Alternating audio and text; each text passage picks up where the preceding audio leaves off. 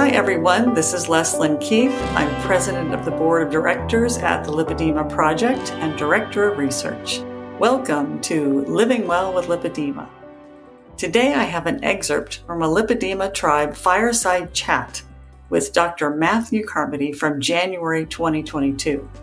Dr. Carmody is an assistant professor of medicine at Harvard Medical School and a diplomat of the American Board of Obesity Medicine.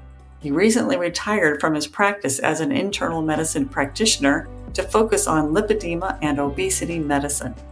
In this excerpt, Dr. Carmody talks about two experiments that show how disregarding our internal time clock can cause illness. Specifically, the timing and size of a meal can have implications on health and weight loss. Here are two experiments. One is using the same diet for weight loss, is there any effect created by the time you eat? So, and we're talking about the people that uh, ate before 7 p.m. and the people that ate after 7 p.m. There has been a study done where people don't eat the evening meal until 11 p.m. And what that is, actually, it creates a misalignment. Remember, the circadian cycle is lining up all of your hormones, your digestive system, your storage system, your energy use system. It's setting up all of those things, your liver, your fat cells. It's communicating with all of them. It's saying, do this at this time. So, actually, this, the fact the early eaters have it right, that is, they are eating food at the time that optimal digestion and utilization of nutrients is possible. But if you eat after 7 p.m.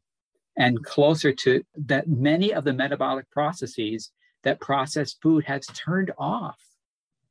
And so the best thing that the body can do is store things or use them terribly inefficiently, all the things that you give it. So the eating late is associated with a loss of 29% of weight reduction on a diet. So if you eat earlier, you can lose more from a diet. And eating late in the evening creates a circadian misalignment. The hormones aren't there to do what needs to be done. So that's a very simple thing. So if you have any late eating, try to eliminate it, move it sooner. So in experiment number two, the question is Is there a difference between eating a large breakfast and a small dinner, or eating a small breakfast and a large dinner? So, where do you want your large meal? Do you want it at the beginning of the day or toward the evening?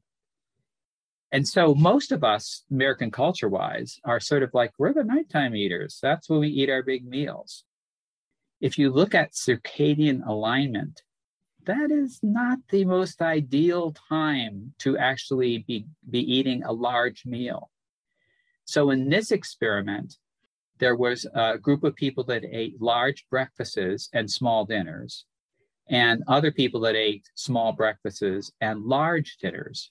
And the people who actually had the large dinner had less success in losing weight.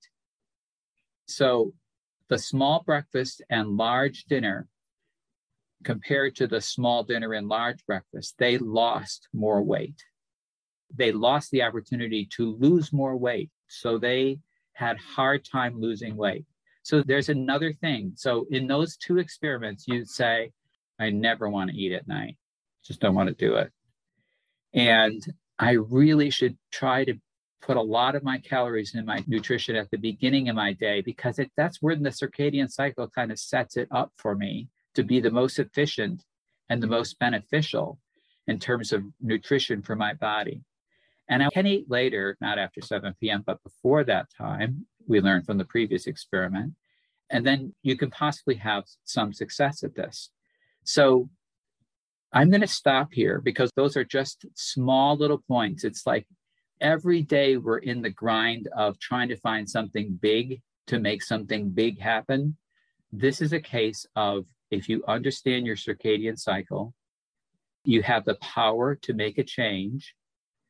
We're not talking about changing your diet. We're actually asking you to change when and when you eat and when you eat the biggest meal. That's all that's asked here. And th- making those two changes could make a very big difference in your weight.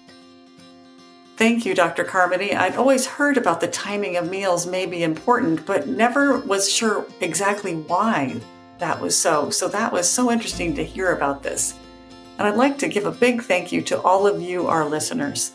If you haven't already subscribed to our daily flash briefings of tips, tools, and research about lipedema, you can subscribe at Apple, Spotify, Amazon Alexa, or here at this website, lipedema-simplified.org slash flash, where you'll find an archive of all of our flash briefings. You can now also follow Living Well with Lipedema on Amazon Music and get new episodes when they become available. Thanks for listening, and I hope you'll join us again next time for another Living Well with Lipedema flash briefing.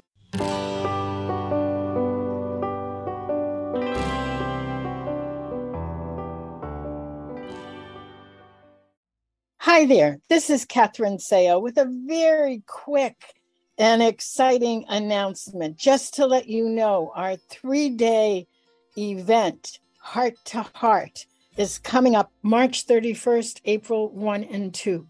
Make sure you don't miss it. We have speakers coming from all over the world and an amazing schedule for interaction with all of the community. It's going to be spectacular. Go to lipedema-simplified.org and be sure to click the link to get more information. And we'll see you there.